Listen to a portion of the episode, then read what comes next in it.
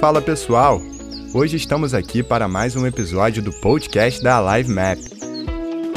Meu nome é Matheus Carvalho e estou diretamente do Parque Nacional da Serra dos Órgãos para trocar uma ideia com meu grande amigo Gabriel Chapita, que é designer gráfico e vai falar um pouco sobre a psicologia das cores. E aí, Gabriel, tudo certo? E aí, Matheus, como é que você tá, cara? Tudo bem? Eu tô ótimo. Prazer imenso estar aqui para poder trocar esse papo contigo. Maravilha. Hoje o tema do podcast é sobre psicologia das cores. Mas primeiramente eu gostaria que você se apresentasse e contasse um pouco do seu envolvimento com o design. Legal, cara. É, o meu envolvimento no design ele começa desde, desde pequeno, cara. Que eu tenho de lembrança. É eu pequenininho, com 4 anos de idade, cercado de gibis da Turma da Mônica. Que é, foi a minha principal referência, assim, no começo. Aquelas ilustrações, Maurício Souza é maravilhoso, né? E aquelas ilustrações coloridas, com vida. Isso me ajudou muito a, a gostar dessa área. E isso vem de um, de um grau parentesco também, porque o meu pai, ele é pintor, né? Ele trabalha com pintura, ele trabalha com cartaz. Então eu fui, eu sempre fui cercado desse universo artístico, né, de certa forma. Então já me deu um norte do que eu faria no futuro. E aí no caminho eu comecei a gostar de ilustração, que também veio de parentesco. Eu tenho um tio que ele é um excelente ilustrador, eu aprendi muita coisa com ele, assim, muito pequeno, já com lá com os meus 9, 10 anos eu já gostava, já, já sabia na escola fazer alguns desenhos que já chamavam a atenção. E, legal, legal. e isso, é, pô, muito legal, porque isso já foi lapidando o caminho de acordo com aquilo que a gente sabe fazer, né? E basicamente hoje eu tô nessa área de design, hoje eu atuo no design gráfico. É, eu fui diretor de criação de uma agência por três anos e agora tô assumindo outro e eu tô sendo, pô, entrei como diretor de arte da CRIA e lá eu estou sendo responsável, nós estamos dirigindo toda a, parte artística da produtora e, e, isso é muito legal, cara. Assim, eu sempre artes visuais sempre chamaram muito a minha atenção e me ajudaram no, no caminho do que eu faço hoje. Eu dá pra perceber que o teu destaque vem muito dessa parada de tu gostar do que tu faz, né? É, é com certeza, porque a gente faz. Não tem jeito, cara. Quando a gente gosta da parada, a gente vai fazer com amor independente do contexto. Às vezes a gente tá num cenário que não tá nos nossos melhores dias, mas de certa forma a gente dedica ali, a gente entrega o nosso melhor, né? Então, realmente é, é, é exatamente isso que você, você acabou de dizer, cara. Muito legal, Gabriel. Você tem uma trajetória maravilhosa. E sobre a psicologia das cores, eu gostaria que você falasse um pouquinho de como você aplica essa ferramenta nos seus trabalhos, nos seus jobs. Explica um pouquinho aí pra gente.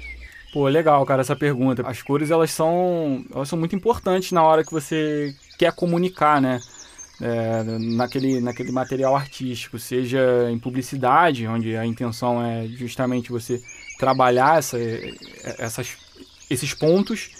Aí nesse ponto, cara, é, é determinante, assim, se você quer fazer uma percepção de valor maior, talvez aumentar a visibilidade sobre a paleta de cores vermelha. A paleta de cores vermelha, ela. É, é, a gente até brinca, porque ela confunde, né, às vezes, porque ao mesmo tempo que ela te, te, te dá a impressão de, de, de, agressividade, ela também tem muito a ver com paixão, com romantismo. É, e a gente vê isso muito no cinema, né? a gente vê em séries. Por exemplo, Breaking Bad é uma série que quando a, a paleta de cores está vermelha, ou aquele enquadramento ali, aquela cena ela tá usando aqueles tons de cor vermelhado, significa perigo, é, é perigo certo. As pessoas veem, opa, aquilo ali tá vermelho, vai acontecer alguma coisa. Então depende muito do contexto e da forma que você quer utilizar isso. Mas de, já de cara, assim, te dizendo do vermelho, o vermelho é uma cor que já, já traz esse ponto de, de ao mesmo tempo ser uma cor de, de, de paixão, é uma cor que também lembra muito perigo, é uma cor que remete energia. É muito utilizada em, em, em produtos alimentícios, por exemplo, né? Assim, já justamente para educar indiretamente o consumidor. E isso na arte, de uma maneira geral, também tem, tem a sua relevância, tem a sua importância. E, e, e o vermelho ele já ele tem essa, essa esse poder, né? Sim.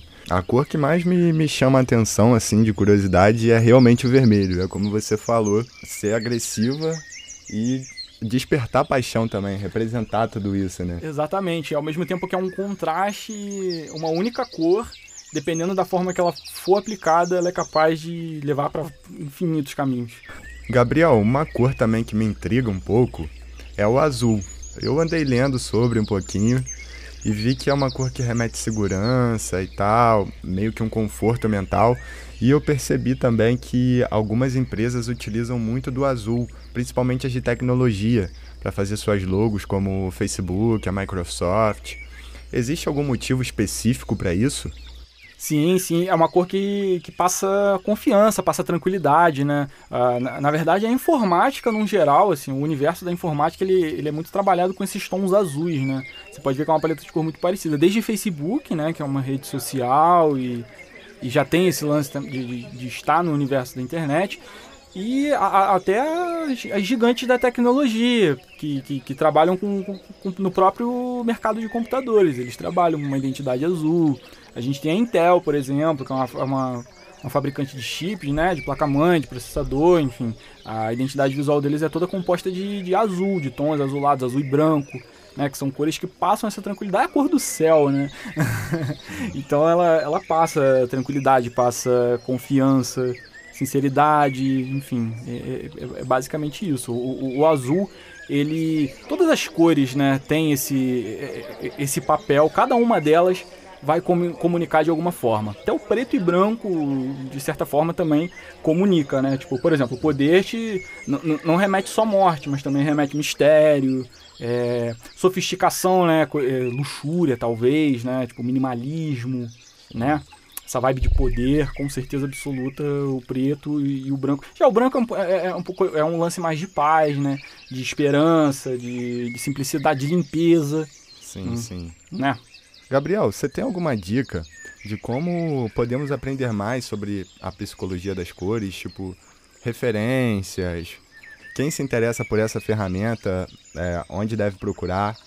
Legal, show de bola. Cara, a gente encontra. Hoje a gente consegue consumir conteúdo de psicologia das cores de diversas formas. Não, não só livros, aliás, os livros ajudam demais e tem muitos livros que falam sobre cores.